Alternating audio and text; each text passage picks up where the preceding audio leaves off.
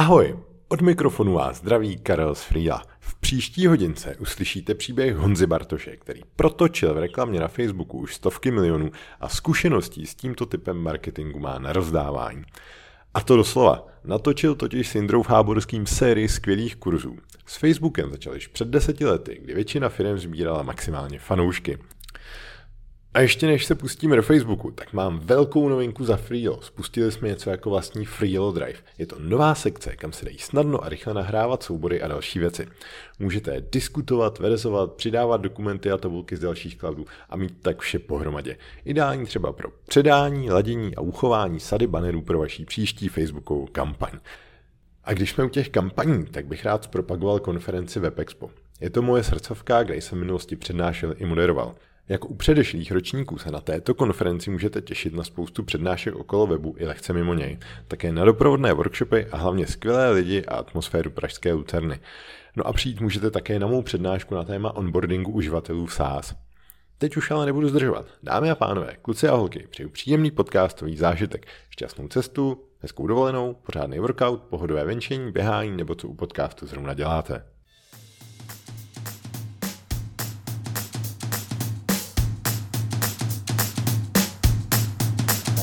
Říkal improvizovat. Mě problém, když začnu přemýšlet jako o hodně věcech, tak se začnu tomu zadrhávat. Hmm, Honzo, nepřemýšlej, vítej v podcastu z podpaluví. A na úvod jsem si pro tebe připravil takovou peprnou otázku. Chtěl bys dělat ve Facebooku, nebo chtěl jsi někdy dělat ve Facebooku? Ne. A proč? Ale já nejsem člověk, který by mohl pracovat v korporátu. Já se neumím, ne, že bych se neuměl chovat, ale mě není blízká prostě tahle ta firma, takový ten korporátní shitstorm, který tam vlastně vzniká, kdy opravdu jsou všichni na všem závislí, každý se bojí něco udělat a já jako neříkám, že to je špatně, ale já ten člověk do toho nejsem. Mm-hmm. Takže agentura Honza Bartoš, která se stará firmám o Facebook, no. nikdy nebude korporát. ale my upřímně nejsme ani agentura. A já jsem víceméně založil Honza Bartoš SRO, jenom samozřejmě nějaký finance, že jo, takový ty věci, které tady řeší se SROčkem.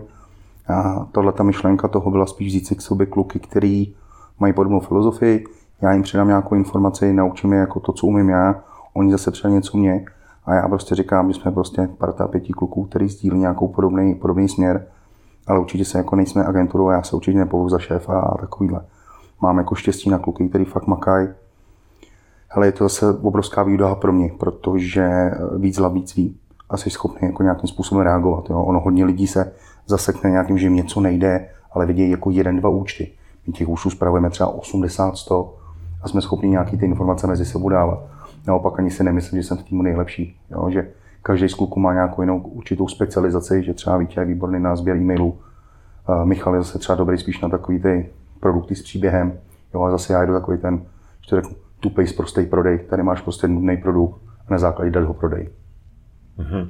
No, vlastně o vašem přístupu bys mohl jako trošičku pohovořit, protože já z pozice vlastně vašeho uh, zákazníka, uživatele, jako staráš se nám, nebo staráte se nám o, o Facebook Freela, za mě dobře, mám s čím porovnávat, taky jsme měli jiný agentury, tak váš přístup je opravdu ve všem za mě jiný, jakože žádný měření času, eh, v pohodě, domluvený schůzky v pohodě jako pokecat o tom, co a jak dál. Nebyly výsledky, neposíláme fakturu, prostě za mě úplně totálně jiný přístup k práci, tak jestli bys mohl...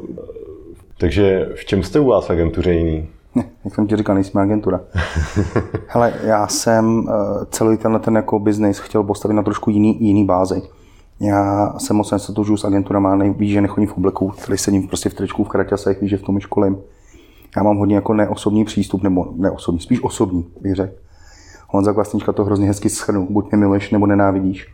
A sám vidíš, že z našeho, z našeho jednání já se neberu servítky. Prostě když mi něco vadí nebo doslova sede, tak já to prostě řeknu a jdeme na ten výsledek. Já se tady nepotřebuji honit triko a počítat si nějaké hodiny. Já dělám výkonnostní marketing, to znamená, tebe jako biznismena zajímá, jestli máš výsledky a jestli pracuji hodinu nebo sto, to je to jedno. Ty prostě potřebuješ výsledky. Takže já jsem ten biznes chtěl postavit na tomhle tom, že budeme klientům dávat jako jiné věci a chtěl jsem hlavně poskytnout jiné služby. Ale dělal jsem strašně moc auditů eh, na různé firmy a vím, jak fungují. A není to úplně, takhle je to asi normální, ale mě to nesedí. Jo? Takový to hraní si prostě na velkou agenturu. Víš, že když jsme přišli k tobě, tak jsme řekli, hele, OK, uh, něco se ti nezdá, já ti nemůžu říct, jestli to je dobře nebo špatně, já jsem ten účet neviděl, dal jsem nám přístup do účtu, my jsme se na to koukli a řekli jsme si prostě otevřeně, co tam je za chyby, co bychom mohli zlepšit a bral jsem nějakou zpětnou vazbu. A na základě toho jsme si dali nějaký cíle. A sám že my se třeba ty cíle s tebou hodně řešíme, ne eh, vždy je to ze stranou Facebooku. Může být prostě problém, já nevím, počasí, eh, budou nějaké výpadky nebo něco, skvělý na slunce nebo cokoliv ovlivní biznis a my na to reagujeme. No, nejde to vlastně dělat, říct si kápičko, každý měsíc musí být tohle. Někdy to jde, ale prostě opravdu zase musí jako ze strany toho klienta přijít ten podnět, hele kluci, vím, že je blbá sezóna, uh, proč mi nechodili do restaurace, protože je covid, tak za to mi nemůžeme.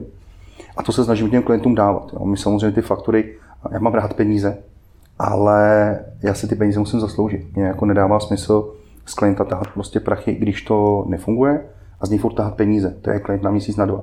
Já říkám, já chci klienta tahat peníze dva, tři, čtyři roky. A už je to tím, že já si toho klienta musím nějakým způsobem vycvičit, on mě, aby jsme si spolu rozuměli, viděli jsme, co máme dělat, kde co jako přesně jak funguje a nějaká důvěra. A při představě, že tohle řeším každý prostě dva, tři měsíce s novým klientem, tak mě to stojí hrozně moc času. Sám ví, že prostě ten začátek byl trošku delší, než jsme pronikli do toho jako systému. Než jsme jako zjistili z vás, jako ne co chcete, ale co potřebujete. Než jsme vás naučili dělat nějaký kreativy, který my chceme. Než jsme vás určitě věci přesvědčili, že to musíte vidět jinak, tak to trvá. Jo, a cílem je prostě vybudovat s tím klientem důvěru a za mě ideální je jako komunikace jednou měsíčně, ti poslat fakturu a zaplať mi a maximálně jako funguje to dobře. Řeším problémy. Jo, nechci, nechci dělat problémy klientovi dál. Samozřejmě tohle je takový ten ideální stav, ale mám jenom jednoho klienta, který takhle funguje. Ten je schopný v sobotu napsat, že v pátek byla akce, ale tam to jako funguje naštěstí. Ale s tím klientem samozřejmě komunikujeme. Někdy je to na týdenní bázi, někdy na měsíční. Ale já nechci s tebou, jako, nebo nechci ti obírat tu drahocený čas. Ty umíš jinou věc, já mám svoji. A když ti ukážu, že mi můžeš věřit, tak proč bys to řešil? Mm-hmm.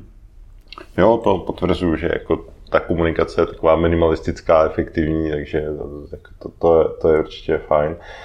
No vy máte ještě takový prostě, řekl bych, osobitý brand, velký bicáky, to, je, to máte jako, škoda, to není na videu, eh, to, to máte takhle jako schválně týmový kolorit, jakože, nebo... Já jsem původně měl první podmínku, že se mnou může každý dělat doma minimálně nad 100 nebo 110 kg, ale to nějak jako mi bylo vysvětleno, že asi není dobrý nápad.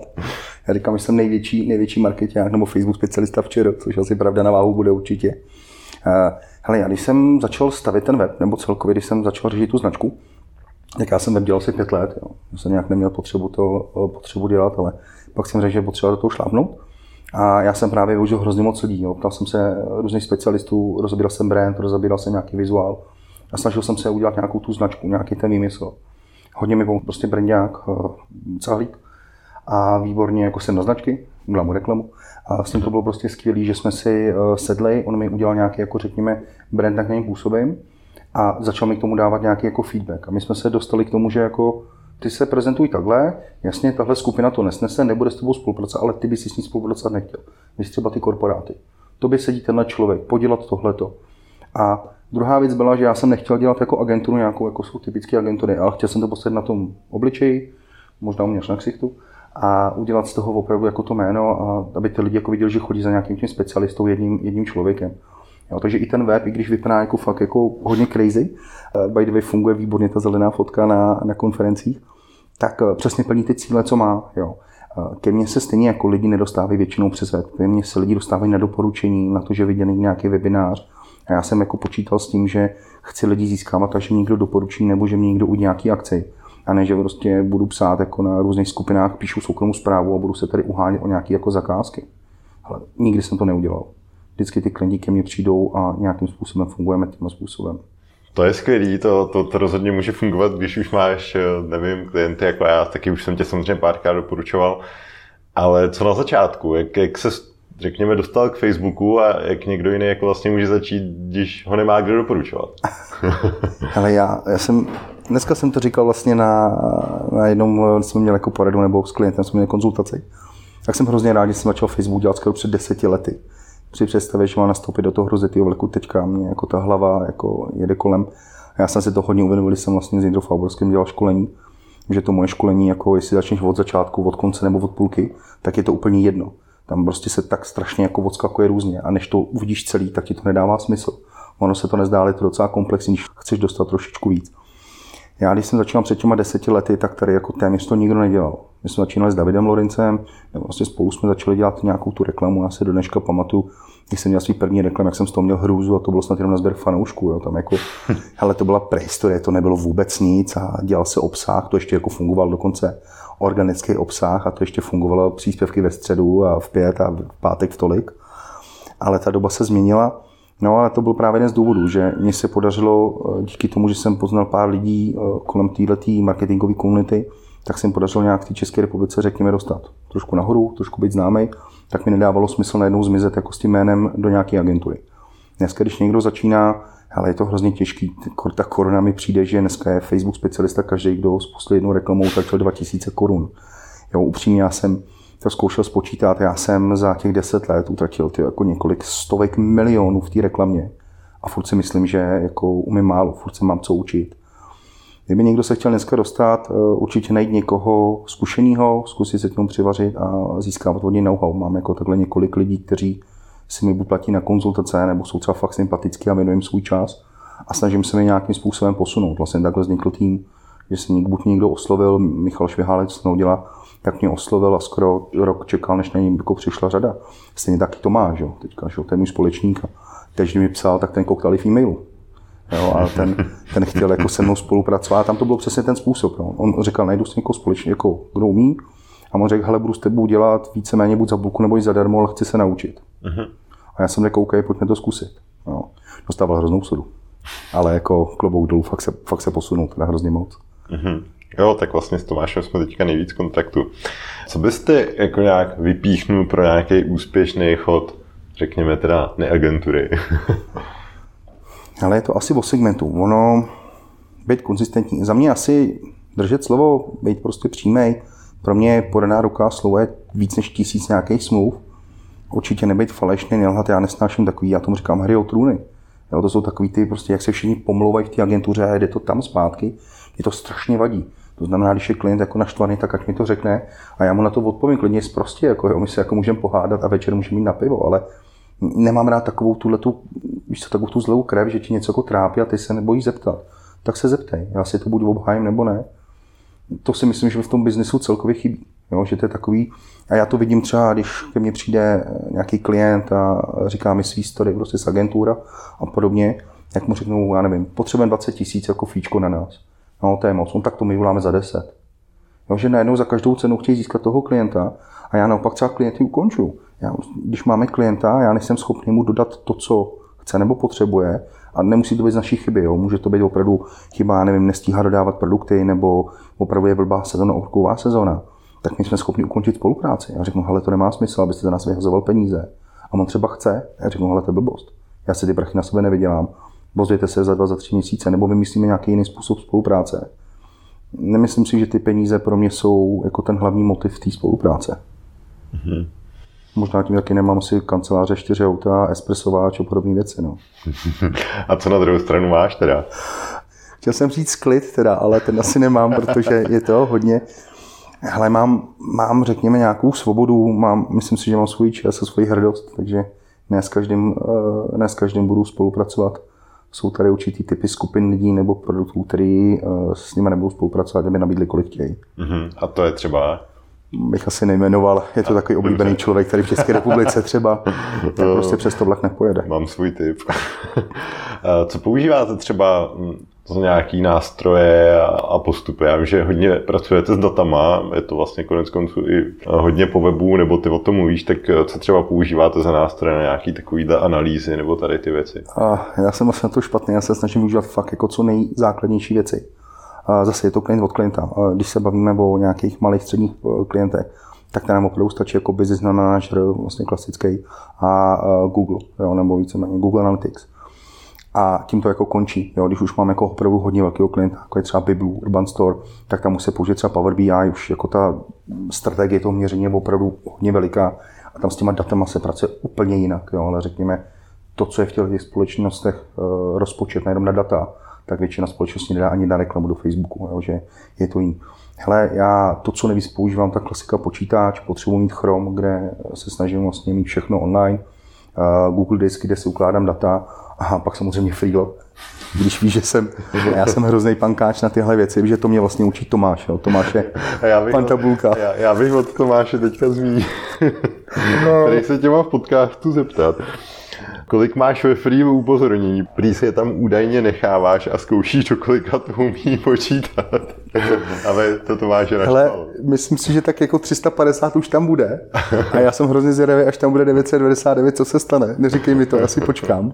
A já to řeším přes maile. Já jako, hele, na jednu stranu možná je to dobro, dobrý, na druhou stranu třeba Tomáš má pravdu, že to je špatný. Já si biznis pamatuju. Já, jako já se nepamatuju nic jiného osobního života, ale biznis se jako snažím pamatovat pro mě vlastně přijít na freelo bylo jako velký, velký boj, nejenom osobní, byl jsem zvyklý na Asanu, která byla, řekněme, trochu víc jako, to třeba víc techničtější, ale zase byl jsem ní zvyklý. To freelo je prostě jako opravdu osekaný na to minimum nebo to, co potřebuješ. A jako najednou ti to nutí dělat jinak, ale jako z začátku držku, že to tak není, ale pak pochopím tu jako generalitu v té jednoduchosti.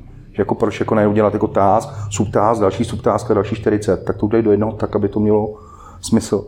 Takže já to Freelo se snažíme využívat hlavně jako pro výsepis klientů, kde máme jako kontakty, že jo, co se dělá, jaký cíle a po případě, kdyby se někomu něco stalo, by to dokázal přejít a pro mě pro reporty, jo, že mi tam kluci dávají.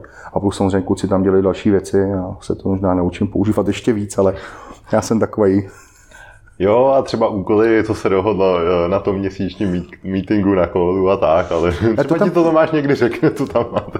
Ale na tohle je dobrý, ale... protože jako, víš co, ty máš Freelo, ale já mám Tomáše. A Tomáš je taková jako pan tabulka a Freelo.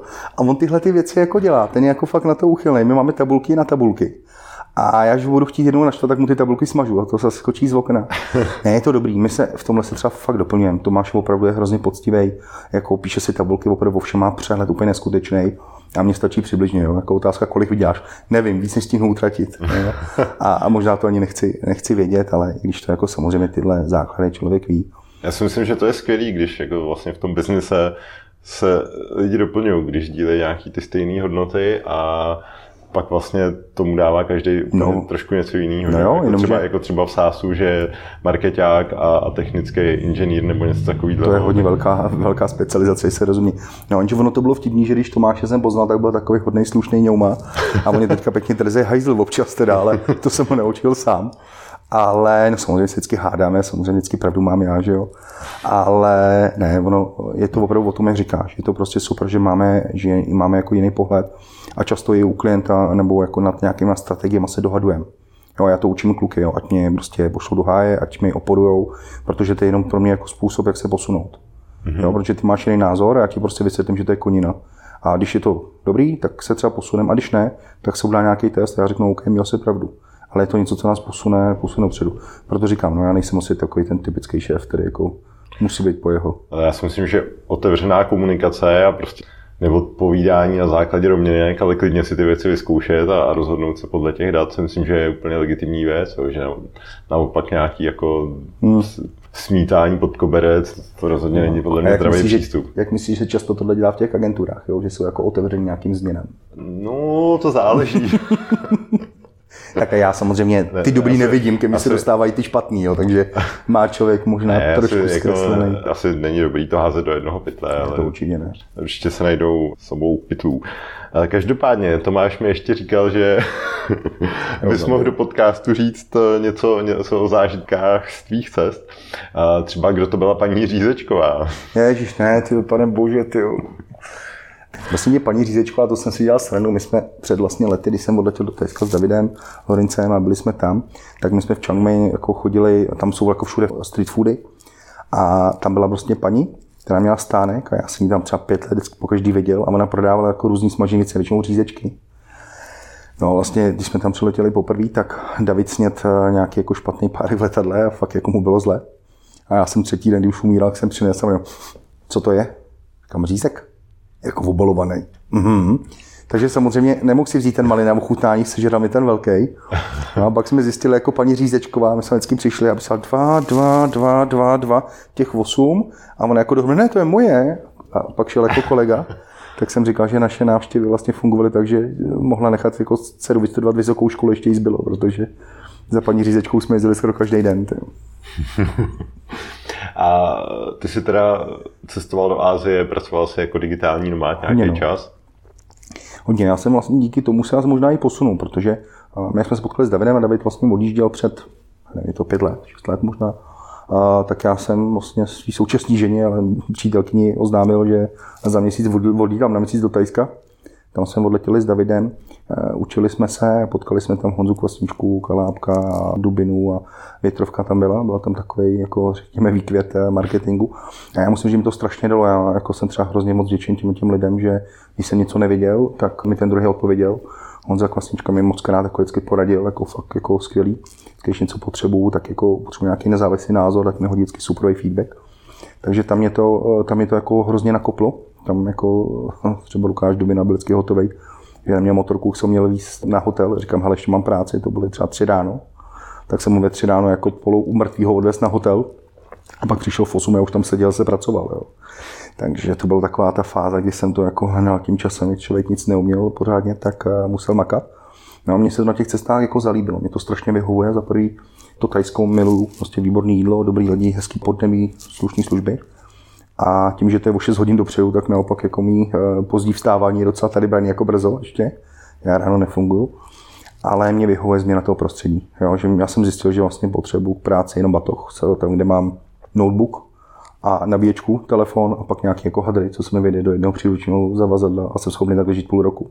Takže já jsem odlítal na zimu, mě dělá trošku tady zima problémy s decháním, takže my většinou jako v listopadu jsme se sebrali a vraceli jsme se třeba až v březnu, v dubnu. A to jsem prostě byl v Ázii, ve Větnamu, na Novém Zélandu a různě jsme cestovali a pracoval jsem z cest. A on je právě docela výhoda, nebo docela vtipný, že některý klienti ani to nepoznali, třeba až po dvou měsících, jakože že jsem tady že potřebuji dát jako konzultaci se sejdem, říkám jasně, pošlu souřadnice a poslal jsem mu prostě nějakou kavárnu v Chiang Mai, ne? A on, je to sever Tajska. Ne, toho, co to máte nějakou chybu. Ne, ne, ne, já bydlím tady kilometr, tak cestovte. Takže bylo takové jako překvapení a oni vždycky, jako, co budeme dělat? Já říkám, no nic, budeme fungovat dál. Jako, jako jediný, kde mám výpadek, když jsem v letadle, já to většinou makám ještě na letišti a mezi přistání vždycky to čeknu což jako řekněme, to je den na půl, to se většinou nic nestane. Samozřejmě klientovi řekne, že ale 20. odlítá, 20. se nic nespouští. Jasně, boom, 20. vždycky akce. Ale dá se pracovat úplně v pohodě. Ten digitální nomád nebo jako ta práce na cestách je v tomhle oboru úplně, úplně easy, nebo easy. Jde to. No, jasně. A co ještě nějaký další zážitky z cest? Vzpomeneš si na něco? No, radši ne. no, tak, tak já ti napovím. Ne. to máš ještě říkat, že jsi prej v Tajsku uh, narazil na nějaký nejdražší pivo tvýho života, či to? jo, to jsme prosím tě byli, eh, v Tajsku to bylo o prázdninách, já tam byl vlastně i se Zuzkou a byl jsem tam i s Davidem a my jsme narazili vlastně v Chiang Mai, kde jsme byli tak my jsme byli dva měsíce, nejdřív jako měsíc jsme byli na Bali, pak jsme byli měsíc v Tajsku a pak jsme zavědli na měsíc do Chiang Mai a my jsme tam narazili na eh, hospodu a jako fakt po dlouhé době fázi si, že chybí český pivo, že ho se nápí a oni tam tučili Budvar český. Tady jako třeba v Praze, když Budvar, jako, ale musím ti říct, že hnusný český pivo je fakt dobrý po té cestě tak jsme si ho tam dali. Vycházelo asi 170-180 korun jako za jeden půl litr točený. A jako byl dobře. Výborný, no, jsme si dali asi sedm každý s Davidem, no. Ale koukne nás divně, jo, když ti tam položí ten půl litra a všichni tam cucají celou noc a ty to tam vezmeš udál. Další. Typický Češi, no. Tak jo, hele, zpátky k Facebooku. Teď je takový aktuální téma iOS 14 a zvýšená vlastně jako zvýšený soukromí uživatelů, možnost, aby nebyli sledovaný přes cookies a tak. Jak eh, velké je to třeba deal pro vás, co se týká jako pro vás mění? Zjišťuju, že hrozně moc lidí si na to jako odvolává, že to je ta chyba, kvůli tomu to nefunguje. Vlastně to, co se děje s Facebookem nebo celkově, co se bude dít víceméně s celým, jako, řekněme, jako elektronickým světem, ono to je nějaké vyústění té eh, vyústění tý doby. Jo. Myslím, že to byl fakt divoký západ. Ty data se sdílely úplně skutečně, jestli to, co my jsme dělali tady, jak jsem že v Americe stokrát tolik, takže chápu, že lidi nějakým způsobem chtějí, eh, chtějí změnit. Samozřejmě korporace a ty, co dělají reklamu, tak moc ne, Apple přišel s nějakým řešením, že zavede eh, možnost blokování těch dat. Ono nezablokuje úplně. Jo? On to omezí na nějaký jako malý datový soubor. To jsou nějaké technické věci, do kterých se asi nebudu pouštět. Ale zatím, když koukám, tak eh, se pohybujeme kolem 3-4% lidí, kteří mají ale 14, 14 5 a víc.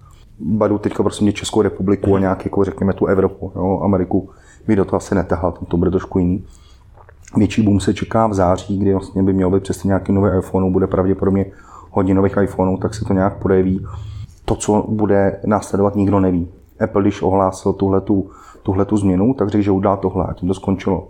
A ani Facebooku nedal žádné jako možnosti se přizpůsobit, takže Facebook připravil nějaký protokol, který vycházel eh, z protokolu Apple, který jako fakt byl, jako, když to řeknu, jako blbě nakódovaný. Prostě Facebook udělal na těch datech trošku lepší strukturu, líp to funguje, ale furt je to omezení a teď se vlastně vyvíjí. Pořád se čeká, jak to bude fungovat a co bude, co bude následovat. Poslední dobou jsou jako propady v nákupech v různých odvětvích, ale to nebude jenom tím iOS 14. Myslím si, že jsme rok zavřený, po roce nedomůžeme chodit ven, tři, čtyři měsíce tady prostě furt jako prší a hnusně a ne doma hezky. Tak jako proč bys jako byl někde doma a upřímně jako já jako když si mám na e-shopu koupit, já nevím, něco za 150 korun a venku si to koupím za 170, tak to radši zaplatím dráž, že se jdu projít ven aspoň jako do toho krámu. Takže těch jako aspektů, který to ovlivňují, bude daleko, daleko víc. Ale pro nás, pro marketéry, jako prostě přizpůsobce a fungují dál. Možná to pročistí ten trh. Že ono během pandemie se každý začal dělat kurzy a každý začal školit a každý je specialista na Facebook a je to takový jako zvláštní, ale to je v každém oboru, že jo. Mm-hmm. No a jak hodnotíš ty osobně prostě z nějakých, ať už vlastních zkušeností nebo z oboru, jak to je jako s tím soukromím těch uživatelů si myslíš, jako, že většinou ty firmy jako ale, maximalizují nějakou upřímně, efektivitu? Takhle, já bych to rozdělil dvě části. První část bude nějaká jako práce s daty, které dělají firmy. Tam si myslím, že by to mělo být nějak trošku hlídaný, omezený, nemělo by to být to fakt tak, tak divoký západ, což jako GDPR nějakým způsobem se to snažilo, ale řekněme, Petra ti řekne, že to není prostě dobře, dobře vymýšlený, čeká se, že nějaký ten pozměňovací návrhy. Takže jako, ať jsou nějaké pravidla, které si můžou dodržovat, aby opravdu ten uživatel měl tu možnost nějak fungovat. Druhá strana jsou uživatelé a tam se tlemím nejvíc. Jako, tam je hysterický záchvat prostě od lidí Apple, že někdo sbírá data a že teďka WhatsApp vlastně poslal data Facebooku, jak je to strašný a vlastně jako konec světa, o mě něco ví. A ten samý člověk ti prostě pošle fotku svého bytu, napíše, že jede na dovolenou, dá tam na sebe e-mail a telefon a vystřelí to veřejně. Tak jako, víš, jako to je hrozná jako komedie. Ono, když si potom trošku jako začneš zajímat už jako tu AS 14 a implementaci conversion API a začal řešit trošku tu bezpečnost, tak zjistí, že já se tě vlastně dohledám stejně, že jako nějaký tohleto blokování, furt jako jsou tady nějaké hlavičky, které jsou vyplněny těma datama, které vlastně musí být, aby si mohl na internetu fungovat, pořád tě dokážu dohledat. Jo, jasně, můžeš přes nějaký jako to a takovýhle věci, kde chceš zametat ty stopy, ale upřímně mě je úplně jedno, jestli Facebook ví, jestli jim nebo piju takovýhle kafe nebo makový. Mě to fakt fuk, jako. Mhm. A co si myslíš, že Facebook jako o nás všechno ví, že má algoritmy, které třeba právě fakt jako rozpoznávají i jako jaký objekty jsou, já nevím, různě na fotkách, Uh, jestli prostě tady teďka jsou vedle sebe naše telefony, že ví, že jsme teďka spolu a jako, co si myslíš, že Facebook jako na tom pozadí jako... Jo, tohle jsou jenom domněnky, mm-hmm. jo, mhm. že... Vedu jako co si třeba myslíš? Ví toho strašně moc, jo, ale to je, ale to, to, to stejně tak to ví Google, Jo, stejně tak to ví Apple, jo, který prostě kouká na co koukáš, jako ty data získává. No, trošku se zamyslet nad tím, jo, že jasně Facebook získává nějaký data, mělo by tam být určitě nějaké zabezpečení, aby se to nedostalo ven, nebo aby to nebyly citlivé data. Jo, to, že jdeš do této kavárny nebo si koupíš takovýhle svetr, to jsou věci, které jsou jako v celku jako volný, ale zase díky těm datům může tu reklamu být trošku relevantnější. Já radši budu dostávat reklamu, která je aspoň blízká mým zájmům, než aby to byly nějaké nesmysly, které mě nezajímají. Jo. Tady je hrozně důležité si uvědomit, že lidi chtějí využívat Facebook a nevím, jako další platformy a nechtějí za to platit. Jestli používáš produkt a neplatíš za ní, tak jsi produktem ty. Je to jednoduchý, jo. tak jako řeknu OK, uh, já jsem si dělal hrozně srandu, když eh, Apple s tím přišel, říkám OK, všem lidem, co mám Apple, tak já bych jim zakázal Facebook, Twitter, uh, YouTube, Google, Gmail, Instagram a podobně. A v tu chvíli ten iPhone, čemu by ti byl? Jako, sorry, jako nebuď, telefonování ho využíváš minimálně, všichni jsou na aplikacích. Takže jako je to jako docela, docela vtipný, ale jsme v době datový. Vlastně si musíš počítat, tak nebuď na těch sociálních sítích, nepoužívej to. Jasně, beru, byl tady problém, že Facebook sbíral data o tobě, i když jsi na Facebooku nebyl. A vlastně za to dostal přes prsty. Jo, ale ty data takhle sbírá i Google. Jasně, no. A myslíš, že to mají ty firmy vůbec pod kontrolou? Že jako, v podstatě tam jsou nějaký algoritmy, musí tam být tisíce nějakých podsoučástí modulů, já nevím čeho všeho. Ne, já si myslím, že jako to, jak to funguje, tady bude vidět jako opravdu pár lidí na světě. Myslím si, že kdybych věděl, jakým způsobem funguje algoritmus Facebooku, tak jsem zahrabaný někde v poušti v Americe asi, já už o nikdo neví. ale posouvá se to dál, že máš neuronové sítě, máš umělou inteligenci, různě se to jako vysouvá, dáváš si data, pracuje se s tím, hele, jestli to je pod kontrolou. Ty úniky dat byly na všech platformách. Je jako furt, když mi to máš o, o jak Apple je bezpečný, Apple měl taky unik z iCloudu, že jo, různých mailů. Pořád je to nějaká možnost tam je, tak jako dávej tam to, co můžeš říct. No a vždycky říkám na Facebook, dávej to, co jsi schopný říct veřejně. No. Hmm, vlastně. A opačně, co dobrýho myslíš, že Facebook přináší za tebe? No, se zeptám tebe, jako, kolik kamarádů jsi tam našel, který jsi neviděl už léta? Hmm. Jo, já jako docela dost. Jo, že jako spojuje to lidi. Já jsem třeba byl v Chiang Mai, dal jsem fotku, že jsem v Chiang Mai na jídle a najednou vlastně z minutového řečníka, co tam přednáší a říká, Petr. Petr, no, a říká, kde jsi? Co jsi tady? Já říkám, no já tady jsem, já tady už jsem asi měsíc další budu. Počkej, já jsem teďka asi 3 km od tebe, jdeme na večeři. A bylo to prostě hrozně vtipný, že jsme se vlastně díky takhle sociální sítě dokázali najít na druhé straně země koule. Já si myslím, že dává hodně, ale to jaká, jakákoliv technologie dá ti to hodně a hodně ti toho může vzít. Jasně, no. Koukal jsi na dokument, co už má? Jo, jo, jo. A líbil? Je to realita. Jako za mě to bylo trošku, je to pravda a bylo to trošku jako možná až jako vystrašit ty lidi, jo? že on tam mluví o tom, že ty máš nějaký obsah a ten obsah by měl být ne úplně hezký, ale kontroverzní, zajímavý, tak, abych udržel tu pozornost. Že jo, víš, jako, uh-huh. jak tam tohle to říkala, ty nebudeš koukat na tu nudu, chceš takový ten hardcore a takhle na to ten YouTube, ty udrží. Ale co ten film byl to samý? Ten film byl to samý. Ten dělal kontroverzi, aby ti tam udržel. Hele, asi všeho moc škodí. Jo, já jako jsem schopný koukat jako 16-20 hodin do počítače, ale upřímně, jako, když jdu ven, tak radši budu venku, jsem se ženou, nebo jdu sportovat a užiju si úplně jako jinou zase jo. část nebo jiné aktivity. Mm, super. V Facebooku bych zůstal, ale jako zase biznesově trošku mě zajímalo, mm-hmm. co ovlivňuje třeba výsledky nejvíc za tebe. Je to, to cílení právě, co komu ukazuješ, nebo jestli to jsou jako grafika, banery, že to prostě ty lidi eh, víc jako přitáhne, že na to klikají, nebo to ta kontroverze, nějaký dílky, texty, popisků. Vidíš to, kdybys byl na absolvované školení, tak bys to věděl. A... Ne, uh, tohle je jako opravdu strašně, strašně obrovský téma. A to je třeba ten důvod, čím já se třeba často jako odlišu od určitých agentur, řekněme těch špatných. Já to řeším hodně individuálně, protože je to produkt od produktu, samozřejmě záleží to, co tam máš, může to být to cílení, ale já vždycky říkám, musíš to rozdělit na věci před reklamou a po reklamě celkově ten Facebook marketing nebo tu reklamu musí zasadit do toho biznesu. To znamená, řeším s tebou věci před reklamou, nějaký datové věci, ať už je to pixel, katalog a podobné eh, tyhle ty nastavení technické. A po reklamě s tebou řeším, kam ta reklama vede. No, jako když to řeknu, moje práce je najít člověka a dát ho na web. A to už není můj problém. Jenomže samozřejmě, pokud ty nemáš nastavený správně ten web a nedochází mě konverzím a sám víš, já ti dovedu prostě 10 000 lidí a nemáš toho konverze, tak je to sice hezký, já jsem jako svůj práci splnil, ale ty nemáš nákupy a nejsou prachy a nebudu mít za chvíli práci. To znamená, tohle je hodně komplexní, ale je potřeba se zaměřit nad tím celým, jako co je to za produkt. Jsme konkurenceschopní, je to novinka, bude to lidi zajímat, jaká je cílovka. A pak už testuješ kreativy, texty a už jako se s tím hraješ, co bude fungovat nejlíp a hledáš ten ideální, ideální poměr mezi jako kvalitou a kvantitou. Takže hodně firm a často to vidím, mám mít PNOčko 20 a máme 10. A já, a jste blbí. Proč nemáte 20, když máte mít 20? To je lepší. Já říkám, ono, když ti zůstane 20% z milionu, je něco jiného, když ti zůstane 10% ze 100 milionů. No, že musí zase řešit tu kvantitu a ty věci na to. Takže já s klientem často řeším i tu, jestli potřebuje prostě víc prodejů, méně prodejů. U jednoho klienta jsme dokázali zvednout objem natolik, že nám dodavatel snížil ceny. Což je super. My máme trošku další byt, že musíme dělat objem, ale ne, no jako ty věci hledáš, hledáš okolo. Ta doba, kdy byla, kdy si dal nějaký zájem, pustil z toho a bylo to nový, lidi klikali a bylo tam hrozně málo přetlak, už není. Myslíš si, že třeba umělá inteligence vám převezme práci v nějaký době, že se budou ty algoritmy tak zlepšovat, konec konců ty vyvíjíš taky tak trochu nějaký sásko, který v tom segmentu si vidím že, že nějakou budoucnost mít bude, že bude se stavovat třeba vlastní, já nevím, banery právě z nějakých produktových feedů, k tomu se ale dostaneme, tak hmm. jestli jako za chvíli Facebook udělá přepínací tlačítko, jako eh, zapnout reklamy, já tam dám adresu svého webu a jako vlastně je GPL, něco, teď si nemůžu vzpomenout, který umí prostě psát ty texty, napiš mi no a to už, to už přesně ono, to už tohle je, jako napíše ti, ty řekneš, ale potřebuji tohle téma, on ti napíše, napíše článek a možná dokonce líp než já, ale asi to k tomu směřuje, jo, ale pořád bude potřeba někdo, kdo to bude kontrolovat.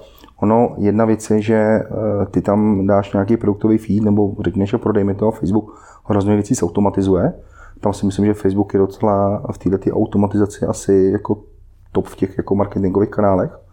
Nebudu se hádat jako s PPCčkařema, ale myslím si, že hodně věcí ten Facebook umí trošku zautomatizovat a udělat za mě a i líp.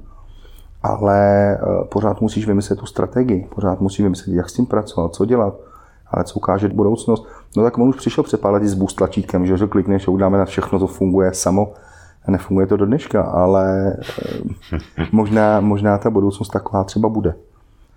Takhle, jako za mě, za mě ta budoucnost určitě směřuje k nějaký ty singularitě budoucnosti ve smyslu toho, že hodně věcí se zautomatizuje, jo, nějaký ty stroje tady budou fungovat, ale do jaký míry a jak rychle to bude, to asi ukáže čas. No. Mm-hmm. Já si myslím, že ještě na pár let jako práci mít budu. No. Pak, pak jako, furt si jako říkám, hele, až tohle to bude, tak jako jestli budu fakt dobrý a známý, tak možná budu jeden z posledních, co bude mít práci. pak možná budu třeba jediný, ale budu se muset na něco třeba pře, přehodit tohle ukáže čas. Dobře, dobře. Vy jste psali jako hezký článek o tom, jak jste utratili desítky milionů na Facebooku za tu nějakou vaší historii. Jaký byly tvoje největší prozření třeba v průběhu let, jak se měnil tvůj pohled třeba na tu reklamu? Ale já když jsem začínal, tak eh, já jsem byl rád, že jsem se uměl podepsat. Já jsem deset let hlídal a, a dělal pár dny, takže pro mě jako všechno bylo ohromně nový. Slovo marketing možná jsem dokázal napsat podle slovníku na podruhý dobře. Ale za tu dobu toho Facebooku, ten Facebook dal obrovský progres. Opravdu před těma nevím, 8-9 lety, kdy jste pouštěl reklamu jenom na fanoušky pomocí nějakého zájmu a sbíral data vlastně jenom z toho, co ty si vyplnil, tak se najednou hodně věcí automatizovalo, hodně jako funguje jinak, máš tam už daleko pokročilejší strategie. Je tam obrovský wow, jako mně se asi hodně líbí, že eh, už tam dostalo mě spíš, že funguje třeba automatic placement, který s tím přišel velký boom, tak to samozřejmě nefungovalo, že už to umí umí mezi těma placementama Facebook a Instagramem nějakým způsobem rozdělovat, sbírá ty data o tom, kde ty lidi nakupují. Že mě jako eh, výkonňákovi, mě jedno, jestli to je na Facebooku, jestli to bylo v pravém panelu, v mobilu, v počítači, mě zajímá jenom konverze. To znamená, ten, ten posun z této umělé inteligence a té optimalizaci tam je třeba obrovský. A kde si myslíš, že trend je spíš jako, že, že utrácíš jako na Facebooku nebo na Instagramu? Já ani nevím, kde my to utrácíme třeba. Já jsem tohleto řešil před možná už to bude roka půl, dva, to jako lítá vždycky účast, víš, že Facebook je mrtvý, Instagram, všichni jsou na Instagramu a nikdo nedělejte Facebook a to jsou vždycky takový ty lidi, co ty Instagramový profil. A já jsem se koukal do fashion, což řekněme je takový jako celý obor, který by mohl být a bavíme se, že jsem koukal na vydanou částku něco v rámci jako 5-10 milionů korun utracených několika měsíců a 20% z toho byl Instagram a 80% byl Facebook v nákupech. Zatím jsem měl jenom jednoho klienta, který měl víc nákup přes Instagram než přes Facebook, ale to bylo jako, bavíme se o třeba 100, 200 nákupech za měsíc. Jo, já když to jako porovnám ve fashion, kde se pohybujeme jako v desítkách tisíc nákupů, tak tam furt dominuje ten Facebook. Jo, takhle, upřímně, mně je to jedno, pro mě Facebook a Instagram je jedno to samý. Jako z pohledu jako výkonnostního marketingu. Kup to tam nebo tam. Zase jsou ty produkty, které jsou vhodnější nebo vhodnější, které na tom Instagramu můžou fungovat líp než, než jiný. Jo, ale zase já, se nad tím, já nad tím přemýšlím trošičku jako komplexnější. Ty mi náš produkt a já vlastně připravím takový materiál, abych na těch jednotlivých sítích mohl nějak fungovat a chci ti dodat výkon. A co výkon na třeba jiných sociálních sítích? Zabýváte se tím nebo úplně z to nějak vypustil? Já vím, že třeba teďka jsou nový Clubhouse, TikTok, ale hm? samozřejmě tady... Clubhouse že funguje? Popravdě nevím. Ale to byl jenom, obrovský, obrovský boom a se to zmizelo. Jenom, jenom jsem si samozřejmě na to vzpomněl, tak jako dost lidí říká, že jim jako funguje LinkedIn, teďka myslím takový tý na té osobní bázi a tak, a že ty lidi mm-hmm. se tam na ty business věci jako fakt chodí koukat, že to tam je pro ně relevantní, tak uh, sledujete třeba i tohle a jako nějak třeba rozmýšlíte, že byste začali a, s výkonem i tam, nebo to Ale sledujeme to, za mě samozřejmě LinkedIn jako dobrý, ale to je spíš na odbornou práci, jo, tam když to řeknu, můžu tam prodávat svoje školení, když už mě ty lidi znají, nedokážu si představit, když tam bude jako úplně no name, že by to nějak jako fungovalo. Tam už je to o tom, že už toho člověka znáš, víš, jakou dělá práci, víš, jako jak funguje, tam si jako dokážu tohle to jako představit, ale prodávat tam, já nevím, v oblečení mi úplně jako nedává smysl. Uh, Facebook, Instagram budeme brát prostě jako celek, jo, to patří k sobě. Za mě jako zajímavý sítě samozřejmě YouTube, úplně zase trošku jiný, jiný kanál, ať už nějaký bumpress, nějaké reklamy, po případě samozřejmě vytvářet content, ale super, že ho někdo dokáže dělat zajímavý, dostat mezi lidi, upřímně stojí to strašně moc peněz, strašně moc času a kolikrát je efektivnější udělat prostě na Facebooku nebo Google prostě PPC reklamu. Jo. A co bych jako určitě zajímavý teďka od eh, Blahuta, výborný článek, nebo popisoval tam Pinterest, který já jsem jako docela dost ignoroval. Oni nebyli moc data, využívá to asi 1,6 milionů lidí v České republice, což je docela jako zajímavý, ale není třeba tak sofistikovaný jako ten Facebook. Jo? Ten, ten algoritmus nebo nastavení reklamy je fakt proti Facebooku hodně basic. Může to být zajímavý doplněk. A TikTok, ten je určitě zajímavý, nebo TikTok, jak to, jak, jak to kdo čte. A tam si myslím, že je to docela, docela taky jako věc, která tady by mohla nějakou dobu být. Jo, Clubhouse udělal obrovský boom a já jsem nechal, ale to vylítne a se to zmizí. A prej proč? Říkám, protože tam může kecat každý. A jako najednou se přesně dostalo, začalo tam kecat každý a jako ztračilo toto kouzlo, jo, že jasně, když tam byl někdo nějaký jako uznávaný specialista nebo slavná osobnost, tak se ho poslechneš, ale když najednou jako zjistíš, že tam každý kecá o nějakých jako blbinách, tak jako ztratí toto kouzlo, jako ty víš ty. Mm-hmm. A jak, jak to z, přišlo, tak mi přijde, že to tak zmizelo. No. Hmm. Jo, pocitově to mi přijde taky tak, jestli data jsou i takový, že jo, tak on se i pak že jo, na Twitteru objevila vlastně obdoba a tak, takže ale zajímalo by mě možná k tomu Facebooku. Kolik by se jako doporučoval věnovat energie do takových těch klasických postů, takový to starání se typicky o, o ten firmní Facebook. To mi děláš schválně, viď? Měl by se zamyslet, jako co od toho Facebooku chceš. Jasně, když jsi malá firma, která začíná, tak určitě nemáš na to dávat desítky nebo stovky tisíc do nějaký výkonnostní reklamy. Určitě začne nějakou tvorbou obsahu. Já jako klientům říkám, hele, dejte tam minimálně jeden příspěvek týdně, aby bylo vidět, že nejste mrtví. A pojďme s tím pracovat. Někdo pracuje s tím, že tam dává prostě 10-20 příspěvků třeba denně a může mu to fungovat. Proč ne? Já říkám, jestli ta energie za to stojí do toho dávat. Já často říkám jako méně víc, dejte 2-3 příspěvky za týden a ty peníze, které ušetříte za tu tvorbu příspěvku, jděte radši do reklamy a podpořte ty příspěvky. Že nejhorší je, si, že ty uděláš příspěvek a bavíme se o tom, že to není nějaký uh, koťátko nebo nějaká jako fotka, jako teď jsem se napopinkala, podobný blbiny, co tam někteří lidi dávají. Dřív to teda bylo horší, to byla taková ta éra těch kotíček tyjo, a miminek. Ale uh, řekněme, že ti ten příspěvek třeba zabere hodinu udělat. Jo? Od napsání nějaký, aby to mělo nějakou hlavu a patu. Dobře, někdo zvládne rychleji, ale a teď jsem, že tomu třeba až půl hodiny, hodinu a vidí to 100 lidí. To je úplně degradace tvý práce. Jako proč to teda děláš? Jo? Hmm. To je úplně zbytečné. To znamená, říkám, dejte do toho aspoň pár stovek, aby to vypadalo. Nějakým způsobem to. Určitě nejsem o tom, aby jsme se honili nějaký počet lajků a podobně. Like pro mě nejsou peníze. Jo. Já jsem už jako docela alergický na to, když jako někdo říká, že jako, to řekl docela vtipně klient, že když se nepodaří výkon, tak jsme budovali brand. A tady jsou agentury, on říká, že dělají brandové příspěvky a že dělají příspěvky na Facebook, který má lajky to není brand. Ale sorry, nejsem brandák, ale myslím si, že jako tohle není brandová strategie. Ano, příspěvky můžou být součástí nějaký větší strategie, ale platící agenturu, která ti dělá, já nevím, pět příspěvků týdně, aby si měl počet lajků, ale to mi přijde jako konina teda. OK, souhlasím. Co ještě nějaká budoucnost? Myslíš, že tam přibudou nějaký formáty typu augmentovaná realita, nebo sleduješ nějaký zdroje, kde se třeba o tady té budoucnosti nebo v budoucích úpravách? Jako, občas si o tom něco přečtu, ale to je furt takový vždycky jako wow. Ono se řekne, hele, bude virtuální realita, přijdeš a my ti hned na tvůj fotku ukážeme, jak budeš vypadat v tomhle outfitu. A ono to furt není, už se o tom asi pět let. Takže ono, až to přijde, tak to bude jako zajímavý.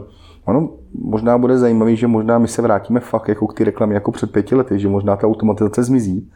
Teď mi to právě došlo, že jestli bude omezení těch dat, a když nebudou data, tak nebude fungovat automatizace. A vrátíme se zpátky. Takže možná, hele, po práci mám o x let dopředu postaráno, takže možná někteří specialisti, kteří dělají reklamu jako v roce 2018, a že jich je dost, i velkých, tak budou jako najednou budou in, že najednou pojedou, pojedou moderní, moderní trendy. Jsou, jsou věci, Facebook se samozřejmě snaží inovovat, nebo celkově celý tenhle ty platformy chtějí inovovat ty, eh, ty svý, eh, nejenom ty placementy, ale způsob ty reklamy. Ta bannerová slepota už je dobře popsaná a funguje všude. Takže ty už se musí dostávat do nějakým způsobem jako do jiných a jiných jako možností, jiných vizuálů. Teďka vlastně se budou dělat že, filmy, které se točí a jak jsou online, tak tam si zaplatíš na měsíc reklamu a budeš tam pít třeba svoje pivo, ale za měsíc tvůj končí reklamu a herec tam bude pít třeba na kolu. Jo, už se jako přemýšlí nad tímhle věcma a že už tenhle ten product placement do těch filmů se bude dávat vlastně nějakou omezenou dobu, což je taky jako docela jako vtipný, jo, že Jo, že vem si, že tam máš herce a jestli pije Pepsi, kolu, RC kolu nebo já nevím, pivo, tak je ti to jedno, že jo. A oni to budou chtít, takže prostě měsíc tam bude jeden, jeden druhý měsíc druhý. I nad tímhle se uvažuje. Hmm, zajímavý. Ty jo, na kompu měsíc bude svítit logo Apple. no, a pak to nebude Samsung, ty. V Číně tam bude Huawei. No, v Číně si to na Netflixu vlastně nepustí vůbec. Tak. Jo, no, Netflix nemají. Ale, tam budou mít jiné věci. Ale uh, zpátky teda k tomu sásku tvýmu, Fízy. Jak jsi na tom, co to je a jak by si sám zhodnotil, jaký to je tvořit agenturu versus tvořit sásko? Vím, že to, um, vím, že to nemáš jednoduchý, že už pár let se o tom spolu bavíme. Ty chceš, být, ty chceš, aby byl zprostej, viď? To, je to, my jsme, říkali jsme si, je to hrozně vtipný, že někdo vymyslí nějakou SAS aplikaci nebo nějaký, já slovo startup a nemám moc rád tyhle ty slova, ale to je jedno, ale vymyslí aplikaci, ale v pondělí to spouštíme, tak v úterý si půjdu teda pro to Ferrari, ve středu teda už bychom mohli jako řešit ten vlastní bydlení a pak jako zjistíš, že jako dva roky makáš, máš to spuštění a jako furt nic není. Eh, je to fakt jako hodně těžký. Já jako z těch čtyř let eh, nebo čtyři a půl roku, co se to dělá, tak jako to třeba dva roky fakt stálo kdy jsem na to neměl čas, kdy buď jsem byl fakt vyhořelý, kdy jsme opravdu skončili s Kubou úplně vyhořelý a opravdu třeba půl roku jsme se nebavili jako o tom a nechtěli jsme to vidět. A teďka mi to stojí opravdu skoro 4-5 měsíců, že nemám programátora jednoho a víceméně mi jenom chybí otestovat, když to řeknu, jedna chybička malá a jenom platby. Ale já to nemůžu vypustit ven, když tam nemám někoho, kdo by dokázal jako okamžitě reagovat na nějaké drobnosti. Ale ta SAS aplikace je strašně, něco jako strašně těžkého. A pokud nemáš hodně peněz nebo na zadku, jako, a nebo programátory, který s tebou do toho jdou, tak to dneska vyvinout je strašně těžký. Vem si ty, jako když scháníš programátora, co to je, jako já nabízím půlku manželky nebo celou manželku za programátora. jo.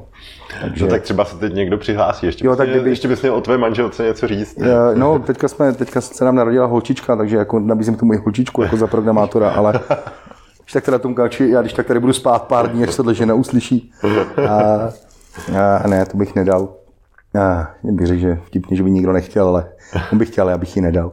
A, stojí to opravdu na těle těch věcech a upřímně jako jasně, dřív jsem tomu dával hrozně energii, je to věc, která může vydělat od stovky tisíc, třeba i stovky milionů. Sami, že to SAS jako je jako hrozně škálovatelný a um, když si nezaměřuješ jenom na českou kotlinu, ale jako vím si, že najednou by si vlastně svůj, svůj SAS aplikaci dostaneš do světa, tak najednou máš úplně jako trošku trošku víc lidí, to může dělat a dostane se na nesmyslný peníze, ale to je tak, co kdyby jako možná já tady jdu trošku po jistotě, mám tady agenturu, která, nebo agenturu, mám tady teďka lidi, kteří se mnou pracují já jsem hrozně hrdý na to, že jim můžu dát práci a zaplatím je víc než v agentuře, že eh, si myslím, že kvalitní lidi mají být zaplacení, takže kluci jsou placený od, od práce a doufám, že budou placený víc a víc, takže čím větší mi pošlou fakturu, tím mám větší radost. Nejenom kvůli tomu, že jsem vydělal víc i já, ale uh, samozřejmě si vydělají. A to je pro mě jako primární. Jo? A tahle to vlastně Fízy nebo celkově ta SAS aplikace je věc, kterou dělám bokem a, asi do toho házím peníze, které bych asi jako jinak asi měl zbytečně navíc, nebo já nevím, jak to popsat. No. Já doufám, že to brzo spustím a spíš jako to zaplatí samo sebe. Hmm, takže máš takový koníček teďka, chápu. Ano. a ještě řekni teda, co to vlastně dělá nebo bude dělat. Ale tahle aplikace má za úkol hromadně upravat obrázky v XML feedu, že ve Facebooku, když se používá dynamická reklama tása z XML feedu, tak tam máš 10 000 obrázků a ty obrázky jsou většinou na bělém pozadí, to znamená, máš prostě, já nevím, tričko, botu, něco a chybí tam nějaká ta zábava nebo ten call to action, aby to plnilo. A tenhle ten editor vlastně mohl být jeden z prvních, kdyby to udělal v čase, jak má být. A tak dokáže hromadně pomocí nějakých podmínek dostat grafické prvky do toho. Jo? To znamená, řekneš, ale dej tam dopravu zdarma, když je cena větší taková, dej tam prostě takovýhle rámeček, takovýhle vizuál. A jsme schopni ty obrázky upravovat a opravdu, jako, když se to podaří udělat, tak jako jednoho klienta ten rozdíl byl asi jako 20 až 30% ve výkonu, co to vylítlo nahoru. Jo. A to jenom jsme tam dali vlastně cenu před poslevě a procenta a jako fungovalo to výborně. A tohle to jako udělat za tu dobu, co to dělám, tak ve světě je takových 6-7 platform. Není to, není to jako jednoduchý. Vtipně, že se čtyři byly v Čechách. A co na tom tak složitýho? To je vlastně, mám obrázek, něco na něj přidám. A to není, to, to, ne, to není freelo nějaký texty, jo, rozumíš? Ne, zase kdo, sám to ví, že když jste dělali freelo, budeš tam mít 10-20 lidí, tak to je pochoda, ale když tam najednou jich jako 50, 100, 200, 1000, 2000, tak to je strašně, strašně jako velký rozdíl. To už není jenom o tom, že posílíš servery, ale sami, že vidíš strukturu a těch tvorba v obrázku. Já si pamatuju, že První obrázek trval vygenerovat asi 0,7 vteřiny. Říkal, že to je fofr. Když máš 100 tisíc? To je, myslím, že dva půl dne, jako jo, a já to potřebuji generovat každou hodinu. Jo, takže se optimalizuje, dneska jako dokážeme udělat jako za hodinu jako 100 tisíc nebo miliony obrázků. Máme to škálovatelné a dostat se k tomu a samozřejmě ty servisy jsou tomu způsobený. A jako nějakým lepším algoritmem nebo nějakým lepším jako serverovým řešením? To, to, to je ruku v ruce, od algoritmu až přes ten server. Jo, že opravdu tohle to vychytat není úplně jednoduchý, jako když tohle nikdo ještě jako nedělal, nebo máš tady pár lidí, jasně, fungovalo by to, zaplat si tady prostě od Amazonu prostě AWS, tady si najmi prostě 10 lepších programátorů, dej nám tady tak 10 mega, máme na první měsíc čeho jako platit a pak to bude fungovat, ale když jsi, když jsi český freelancer, tak na to musíš vydělávat a postupně, postupně jít a ale sám to říkal na hromadě konferencí, vždycky máš nápad na to SAS, už se vidíš jako milionář a pak dostaneš tu facku ty reality. A to není o tom, jako, že najednou to stojí prachy, ale najednou zjistíš, že nic neumíš.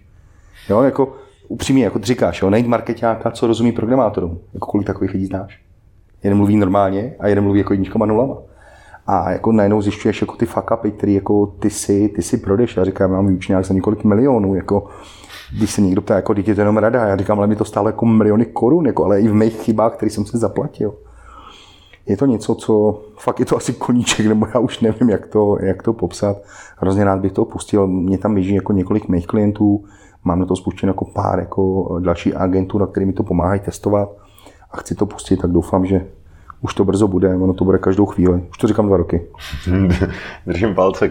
A ještě bych k tomu dodal, jo, že vlastně musíš být tak jako odborník na tolik jako malých jako nik nějakých specifických věcí, který tím, že to máš v tom velkém měřítku, tak potřebuješ dělat hmm. úplně super správně a, a tak. A pak to ještě prodat. Ale to bude druhá věc, no. pak jako přijde Facebook, že to udělal sám a je to háj, jako. ale eh, jasně, no, ten prodej, ale dostat se k němu, no, ta cesta k tomu prodeje je strašně to. A já když jako vezmu, jak se za ty třeba čtyři roky změnil přístup ke SaaS aplikacím. Vím si, dřív se to drtilo, muselo to být velký, aby to fungovalo. Dneska udělají na koleni nějaký poloviční řešení výstřely, už se to prodává za stovky dolarů a každý, hele, je to beta, každý na to kašle a už dělají prachy a už jako to je jinak, jo. což před x lety bylo jako nemyslitelné, že by se jako vystřel poloviční aplikaci. Dneska je to standard, jako.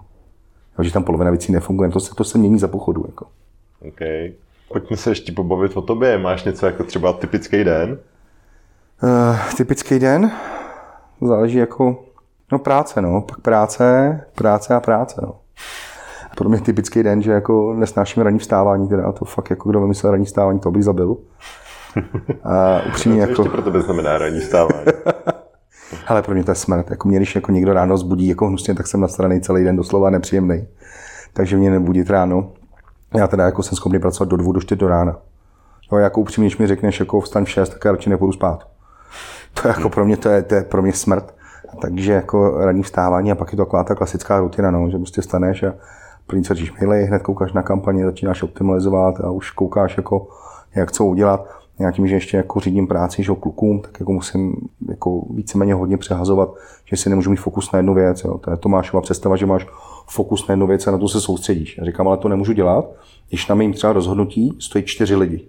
Yes. A já říkám, teď budu dvě hodiny pracovat a to znamená, to dvě hodiny oni stojí a to čtyři lidi, to je pro mě osm hodin ztráta najednou. Takže jako to sám asi víš, že když vedeš lidi, že jako některé věci musí, musí u tebe počkat a jako dáváš to. Já mám jako dost i svých klientů, takže snažím se jako pracovat tam, abych nevypadl z toho, z toho koloritu a z té reality. Ale pomáhá ti nějak teďka v současném podnikání eh, třeba tvoje předchozí skills eh, ze security?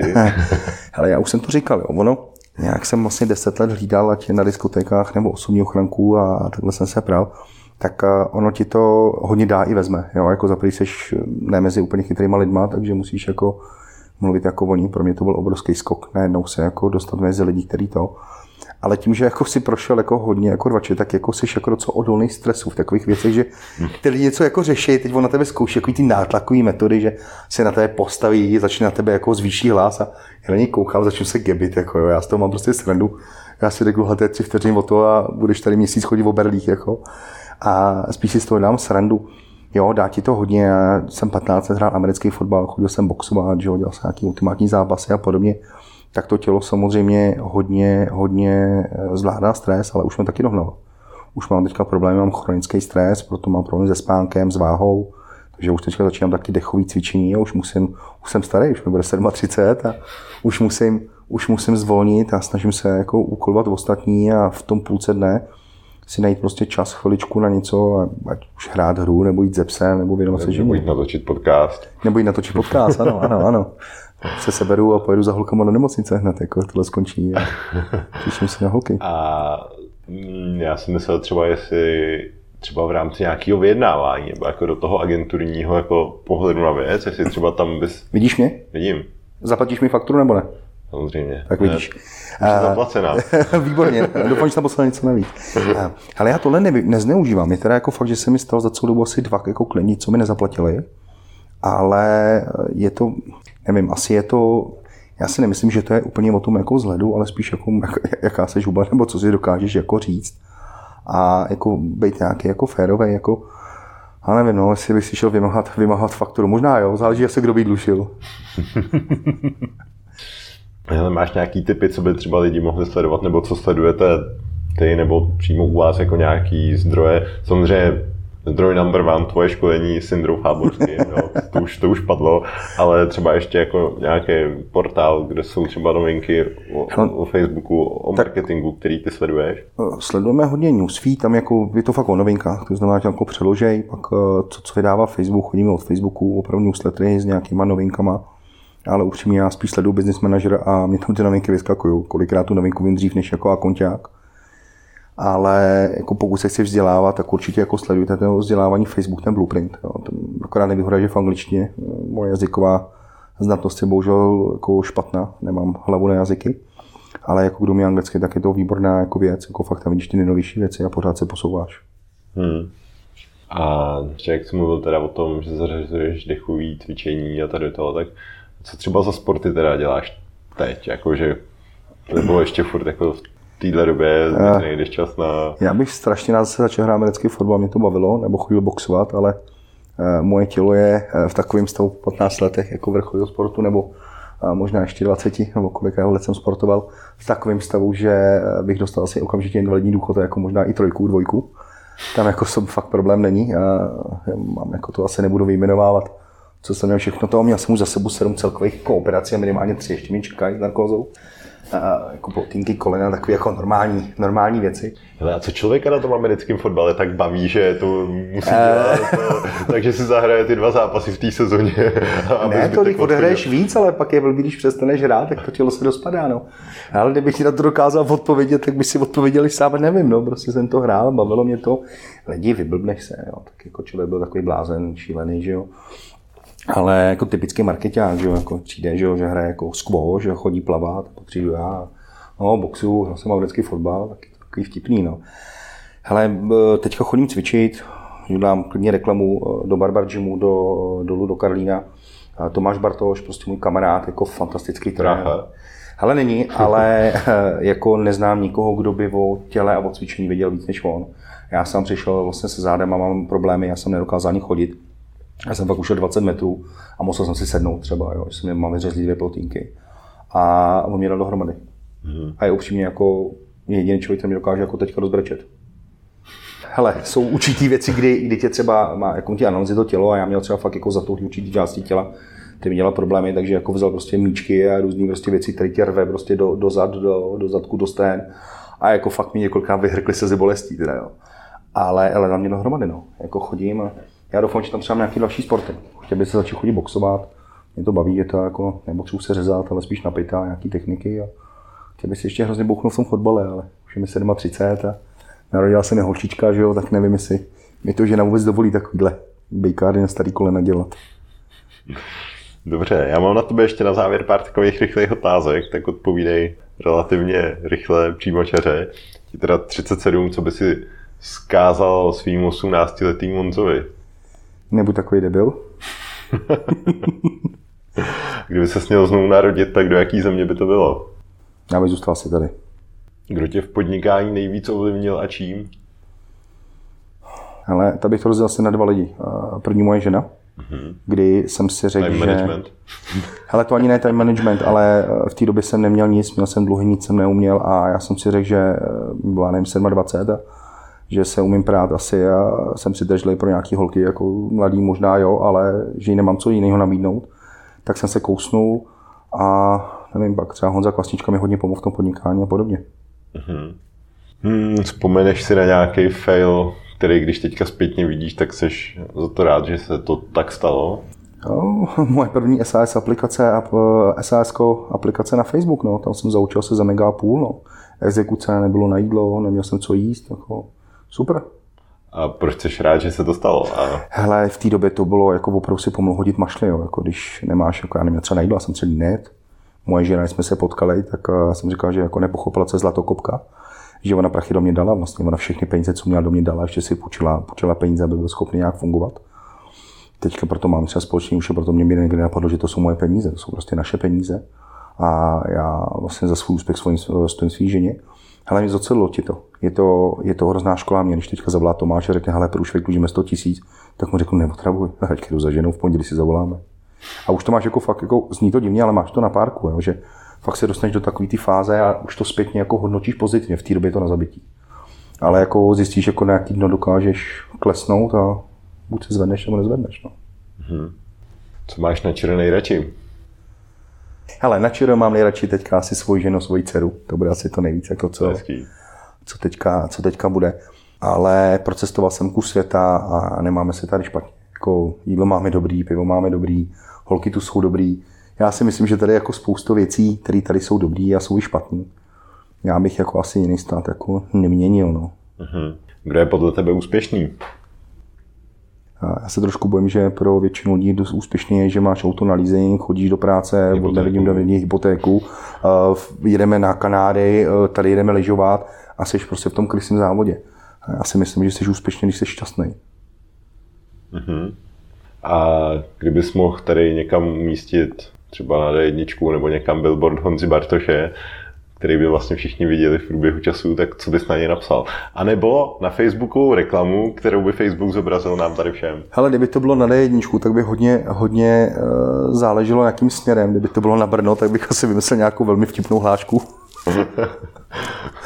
Hele, nevím, tohle jsou hrozně hluboké myšlenky. Já bych byl rád, aby každý dělal to, co ho baví a a byl šťastný, že ten cíl toho života není o tom se u, prostě uhonit za vejkama penězma a mít stres. Jako okay. dělej to, co tě baví.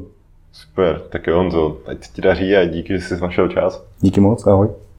Díky, že jste to poslechli až sem. Máte fakt výdrž. Jestli se vám podcast líbil, tak mi uděláte velkou radost, když to někde nazdílíte, olejkujete nebo hvězdičkujete.